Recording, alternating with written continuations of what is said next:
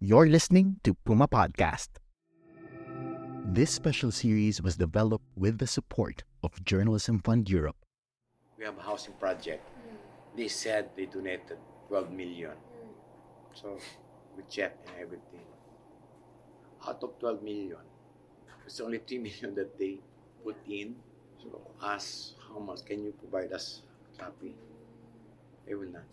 Even the cost of putting up evacuation centers, they will not give you. I don't, I don't know why. It's compare, it, it- it should have been transparent. Welcome to episode 2 of this special series by Teka Teka News. Puma Podcast produced this in time for the 10th anniversary of Typhoon Haiyan.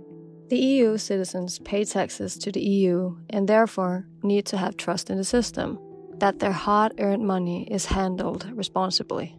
I'm Bella Perez Rubio, and in this episode, we take a closer look at the issues plaguing the Philippine government's permanent housing program in Tacloban, a coastal city ravaged by Haiyan over a decade ago. Siguro para sa akin, For me, we're still not okay. I don't have permanent work, only odd jobs. Others are also hard up. We are still hard up.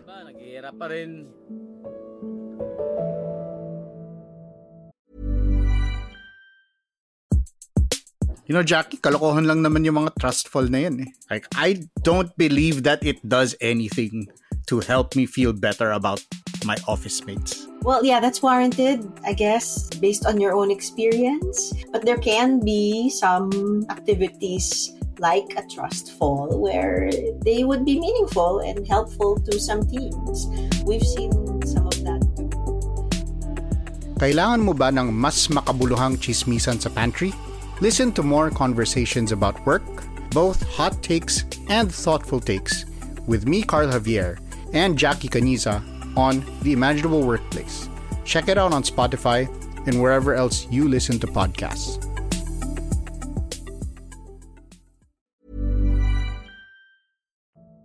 In the first episode, we heard survivors talk about the challenges of moving far from the coast and the sea, their main sources of livelihood, and how the resettlement effort failed to deliver on the promise to build back better.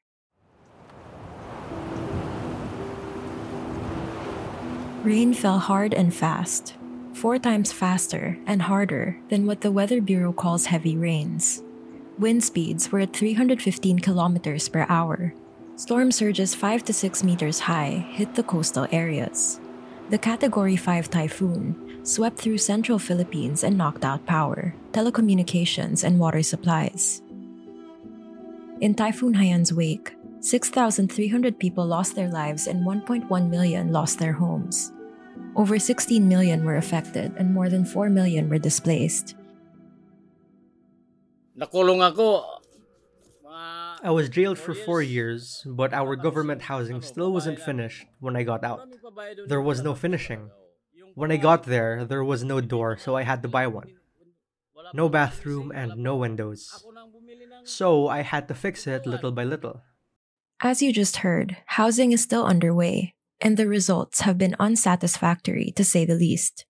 It begs the question what happened to the money? Over a billion dollars pledged by governments and institutions around the world to Haiyan survivors. It's a question that's proved nearly impossible to answer.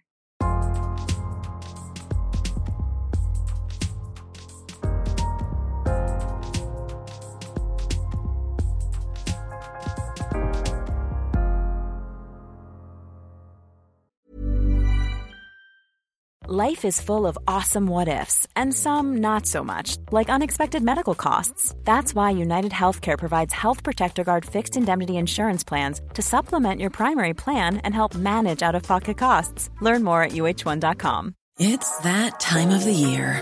Your vacation is coming up. You can already hear the beach waves, feel the warm breeze, relax, and think about work. You really, really want it all to work out while you're away. Monday.com gives you and the team that peace of mind. When all work is on one platform and everyone's in sync, things just flow wherever you are. Tap the banner to go to Monday.com.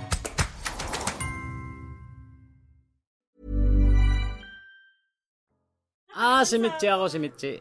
Umpad, 57 na. Mitchie's experience of Haiyan was harrowing, but still better than most. His wife, his children, and his siblings all survived the storm. But his luck ended there. In 2016, Rodrigo Duterte won the presidency and launched his bloody nationwide war on drugs. Noong 2017, nahuli ako. Halos apat na taon. Nahuli ako ng drugs. Kaya naisip ko, paglabas ko, doon na kami titira sa bahay namin. Oo. Pagpunta ko doon, hindi pa tapos. By the time Mitchie was picked up by law enforcement in 2017, it had already been four years since Haiyan left his home in ruins. When he was freed in 2021, the house the government had promised him was still unfinished. Kami, nabigyan kami sa barangay ng bahay. We were given a house by the government in New Hope near Santa Elena. Our house wasn't finished yet. So many things were still broken. There were no lights. So we had to fix it. As you heard him mention at the top of this episode, there was plenty wrong with the house. Four years in jail, and still, there was no door, there was no bathroom, and the windows needed fixing. And even after shelling out money and labor to finish the house the government promised to build, Mitchie and his wife couldn't live there. Hindi rin kami nakaka... We don't get to live there. Only our kids do because it's hard. There's no work there. I met Mitchie in his other home in Barangay 57 of Tacloban City. It's within walking distance of both the coast and the city center. Technically, areas like his are now no build zones, meaning no one should be living there. Instead, most Tacloban City residents who lost their homes to Haiyan are required to live in resettlement sites that are about 30 to 40 minutes away by car. Oo, nandito ako kasi... I'm here because fishing, that's what we do. That's our only source of income here. Before Yolanda, we were already here. Mitchie has a wife and eight kids, but they live separately, across a total of three houses. Like he said, his younger kids live in the house the government gave them. It's a 25 minute drive away. Only my kids are there because that's where they study. His wife and his older children, the ones who aren't studying anymore, live a few neighborhoods away in Barangay 62B, another area closer to the city center. Nagtatahi siya kasi nagtatahi siya. Yun Because she's a seamstress. That's our biggest source of income. They see each other once a week, on Sunday. Siguro para sa akin, For me, we're still not okay. I don't have permanent work, only odd jobs. Others are also hard up. We are still hard up. So, where did the money go? That's what I tried to figure out with the help of Sandra Rasmussen. She's a reporter from Danwatch, an investigative media outlet based in Denmark. After months of researching on opposite sides of the world, we met in Tacloban. For months now, we've been trying to track European aid sent to the Philippines for the Yolanda rehabilitation effort. And the central part of that rehabilitation effort is the permanent housing program, a big chunk of which is being executed here in Tacloban City. So I think my first Freedom of Information request went out in 2022. I sent one to our Department of Budget and Management asking how much foreign aid was received for Yolanda survivors, specifically for the permanent housing project. And then I sent another one to the National Housing Authority asking for the same data. I also reached out to a former Budget Department employee who used to run a transparency server two administrations ago, right after Yolanda, tracking foreign aid as it was coming in. Unfortunately, all three of those attempts came up short. And I've looked into the European side of it. So, how much money has the EU dispersed to um, the Philippines in the aftermath of Yolanda? First of all, I went through all the EU databases uh, showing how much money the EU has dispersing over the years in um, humanitarian aid and development. I can say that they did indeed send um, aid to the Philippines, but not who the beneficiary are and what demands there were. The databases I'm talking about are, just to mention a few, the EU Aid Explorer, Address, and the Financial Tracking Service from the United Nations. According to the databases, EU and its member states disbursed around 180 million euro to help those affected by Yolanda. But the databases didn't disclose much else. So I've tried asking some questions to the EU about how the EU monitors disbursements of aid and development aid, but until this day, I still haven't heard a word. I was told by the National Housing Authority that the money for its permanent housing program comes from the yearly budget, so it had no information as to how much of that is foreign aid, if at all, because the agency itself didn't receive any foreign aid directly. And then the budget department sent me outdated information as of 2015. And just for context, 2016 is when people started moving into the houses. Again, that's data as of almost eight years ago, and it did not provide an accounting of how those funds were utilized. Donations from the European Union and EU member states reached over $100 million. In 2014, the United Kingdom said it donated $83 million. That would make them the top foreign donor to Yolanda survivors.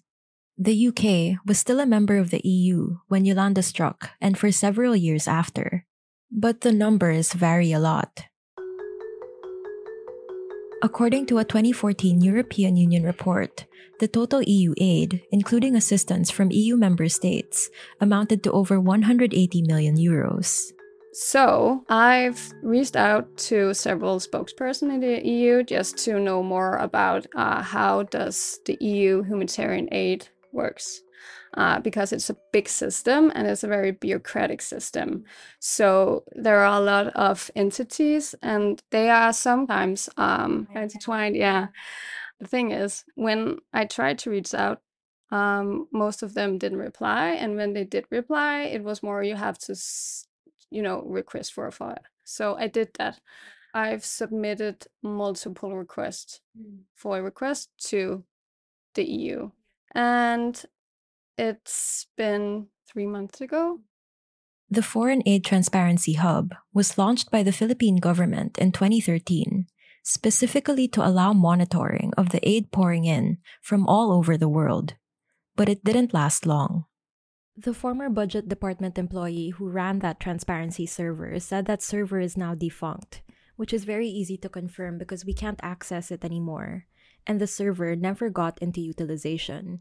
And she also told us that it's very hard to track utilization because utilization is highly dependent on the donor's decision on the type of donation and recipient. And the national government also can't compel non government entities to provide utilization reports. Have you submitted Freedom of Information requests to the EU before? And if you did, how long did it take? It depends. Uh, I've waited a year once, yeah. Normally, they have 15 days to respond to a FOI request. Yeah. But they never do. So you're kind of in a dead end at the moment. In terms of tracking. Exactly, the money trail from the EU. We can say that they did send money, but not if they did any audit reports or monitoring. There could have been no terms. Yeah, and I think that's the whole issue here. Yeah, especially from a European point of view, because all the countries send in or give some money to the EU, and they need to have trust in that the EU um, handle those money responsibly. And part of the mission was also to try to see if we could make more inroads in terms of trying to find rehabilitation funds donated by foreign countries and NGOs. But unfortunately, the regional manager of the National Housing Authority here told us the same thing, which is that their budget does come from the central government via yearly allocations. The National Housing Authority didn't receive foreign aid directly, and it's unclear if what they do receive from the yearly budget is foreign aid. And we spoke to a professor from the University of the Philippines, Tacloban, who has been researching the Yolanda response basically ever since the storm's aftermath. I'm talking there about Professor Ladylyn Mangada. You heard her voice on the first episode of this series. And she told us the same thing that her working theory, after years of trying to track foreign aid also, is that it all went to a central budget. But because it all went to a central budget or to the central government, it's hard to track where that money is given out and where it goes because it's not accounted for. Around that same time, the first quarter of 2023, I sent out emails to the Philippine Red Cross and to the Embassy of the European Union.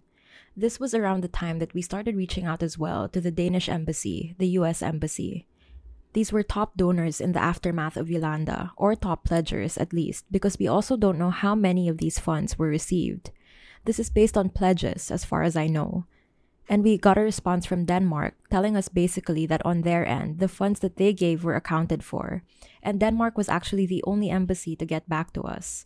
The European Union didn't get back to us, the US Embassy didn't get back to us, the Philippine Red Cross, which I think is one of the biggest recipients in terms of NGOs, also didn't get back to us.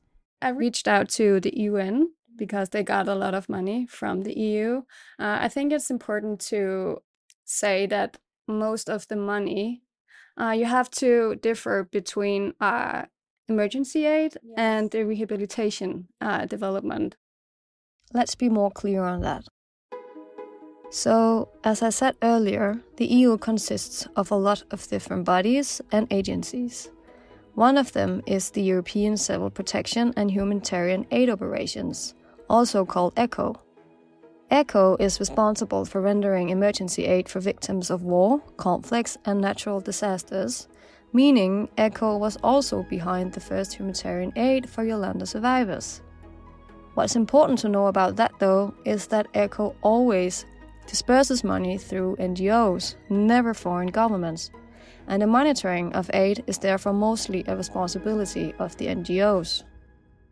When it comes to Denmark, it is indeed true that uh, all the money went through NGOs and not directly to the Philippine government. I think one of the conclusions that we reached after hitting all these dead ends is that most of the money was probably coursed through NGOs.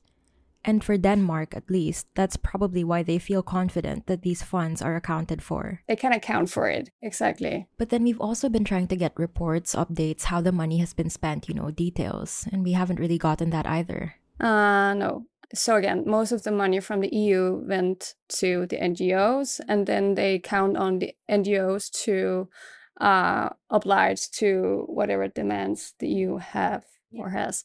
But there are 40 million euros from the EU to the Philippine government, and I still hope I'll get some kind of answer in terms of you know the demands of the funding and who the money went to. It's 30 million euro, not 40, but what's interesting about this particular funding is the recipient. So, in 2014, the European Commission decided to give an additional 30 million to the Philippine government to further boost the European Union's reconstruction assistance in the wake of Typhoon Yolanda. This according to a EU press release. And since the recipient is the Philippine government, it's more likely that the funding, or at least some of it, was used for national housing projects. But whether or not this has been the case, that's the question here, right? Okay, so we're looking for Barangay 97, which is supposed to be. Despite months of research, several interview requests, and waiting for our FOIAs, we still don't know where that money went. Um, in other words, we hit a dead end, to be honest. But we do know of a separate housing project funded by the EU that cost 9.7 million euros. The housing project was part of the EU's package of assistance, delivered through UNDP's Project Recovery. Project Recovery was meant to help families affected by Typhoon Yolanda. The question is whether or not this housing project was successful. So we went to see it for ourselves. Okay, so we found UNDP housing. Um, this looks about right. The roofs are blue, the houses are white. I'm recognizing um, the, the water tank. tank. Yeah. Oh, you are? Yeah. Okay, so we can now confirm the photos that we saw on the website are real. Yeah. It exists. Um, my initial reaction, we just came like five minutes ago. We were at um, Ridgeview, which is a National Housing Authority structure, and my initial reaction is this immediately looks better this is private housing. UNDP Village is significantly smaller than the other private and public housing sites we've seen, with just 55 houses inside. It's in Barangay 97, about a 20 minute drive from the city center. Like every other relocation site we've seen that was built by non government organizations, it's markedly better than the ones built by the National Housing Authority. Ako po si Elsa Lucero. I'm Elsa Lucero. I used to live in Barangay 61. Now we're here, relocated to Barangay 97. Elsa is a stay at home mother of eight. After Yolanda, she and her family waited in a bunkhouse for nearly four years for their home. Still, they were more fortunate than others like Mitchie, who was released from prison in 2021, only to find that the house the government promised his family didn't even have a door or a working bathroom. It's just the livelihood that's hard for us. And then the children's school is far. When we don't have money, they can't go to school. Elsa has six kids still going to school. It costs 200 pesos, nearly $4, to get them there and back each day. My husband was a fisherman, but not anymore. Now Elsa's husband works odd jobs in the city. That commute costs them 200 pesos each day too. Still, Elsa says life at the UNDP village is better overall. It's better here. It used to be smelly where we lived. And now we can stay in our house when it storms. Before we used to evacuate right away. Here we can just stay. And I asked how her house compared to the others built by the national government. Oh, the help was over and above. Oh, it's really far from our house because we constructed this. Kami ang nag-construct dito, hindi hindi kalagayan kanila, na, talaga. In our first episode, Professor Mangada told us one of the major reasons that government housing has fallen short for beneficiaries is the simple fact that they weren't consulted. Family size, location, disabilities, and more were not taken into account. Instead, houses were built one size fits all. What the National Housing Authority's regional manager told me is that the clear disparity in quality boils down to a smaller budget on the government's end. You'll hear more from him in our next episode. But the question of where all that foreign aid and assistance went remains unanswered. And guess what? The local government in Tacloban City doesn't know either. The, when we were originally working on this story, what we were hoping to find was immediately after Yolanda, a lot of foreign money poured in. When we tried to check up on how those funds were being spent, how much of those pledges were They received. cannot. They will not provide you. Yeah. That's Ted Hobson from the Tacloban City Housing and Community Development Office. He said he even tried going directly to the private sector to find out how foreign funding was being spent. Because I myself were asking, uh, I cannot name the INGO Oh. because they put up, you know, we have a housing project. Hmm. They said, you know, they donated 12 million. Hmm. So we checked and everything. Out of 12 million, it's only 3 million that they put in. So ask how much can you provide us copy? Hmm. They will not. Even the cost of putting up evacuation centers, they will not give you. I don't. I don't know why. Yeah. It's compared. It, it, it should have been transparent. Were there any um, funds from foreign countries or NGOs directly received by the LGU, or was it all spent by? I don't. I don't think so. Mm. I think it's important that it should be transparent Mm. because there's always doubt, Yeah. especially when you deal with the government.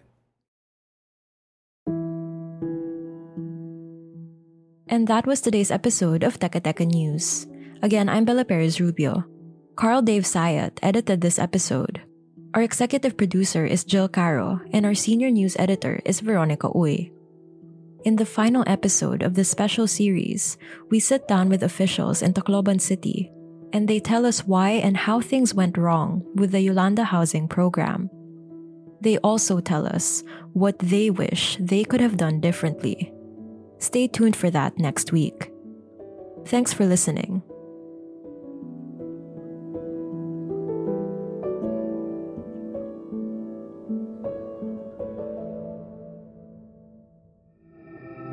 This special series was developed with the support of Journalism Fund Europe.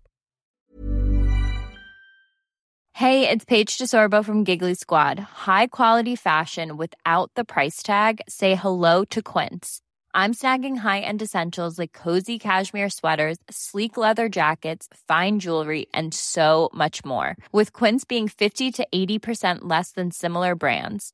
And they partner with factories that prioritize safe, ethical, and responsible manufacturing. I love that. Luxury quality within reach. Go to quince.com slash style to get free shipping and 365 day returns on your next order. Quince.com slash style.